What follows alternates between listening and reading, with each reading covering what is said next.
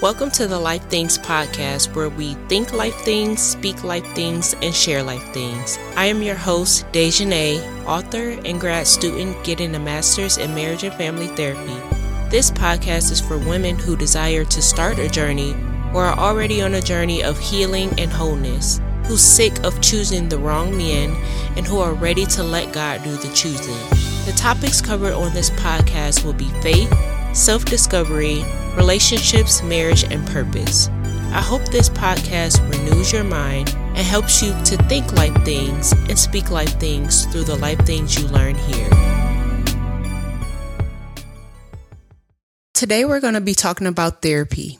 So, in the last episode, we talked about emotions and feelings. And so, I thought this was a perfect segue into therapy. So I am getting a master's in marriage and family therapy. After all of the heartbreak that I went through, I felt like God was calling me into this direction because I had started coaching after going through my journey of separation. But I just found that the target audience that God called me to, those women coming out of heartbreak type situations, whether that was like regular heartbreak, whether that was separation from a husband, or whether that was divorce from a husband.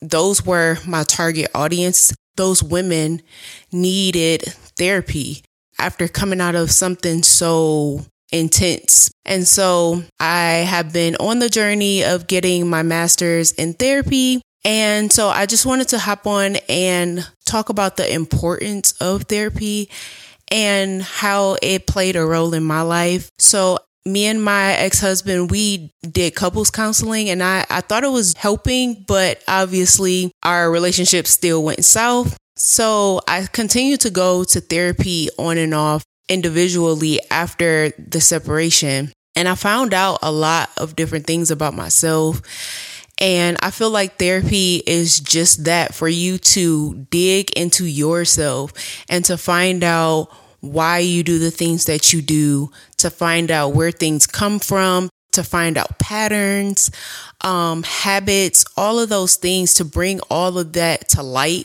and to bring all of that to the surface so that you can actually deal with it. Sometimes we don't even recognize that we are doing certain things.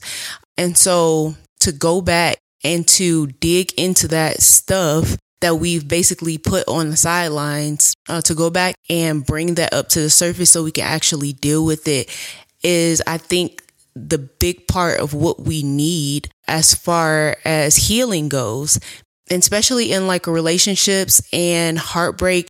A lot of us are going and picking the same people over and over and over again.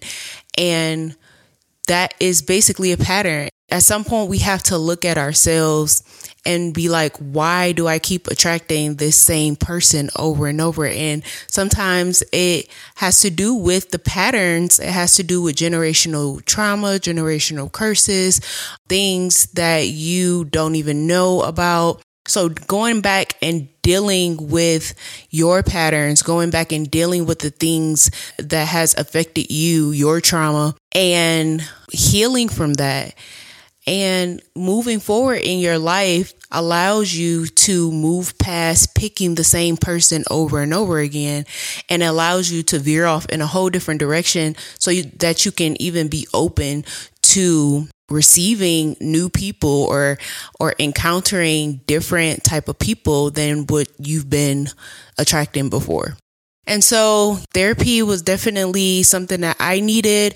I always say everything needs to be coupled with God because that's how I did it. Like I know maybe some of you out there aren't Christian or don't have a relationship with God, but all I can do is tell you what worked for me. And I would not be where I am if it wasn't for God. So I can't give you any tips or any suggestions or anything without mentioning God because I have coupled everything with Him. And so I always am a big proponent of therapy plus God.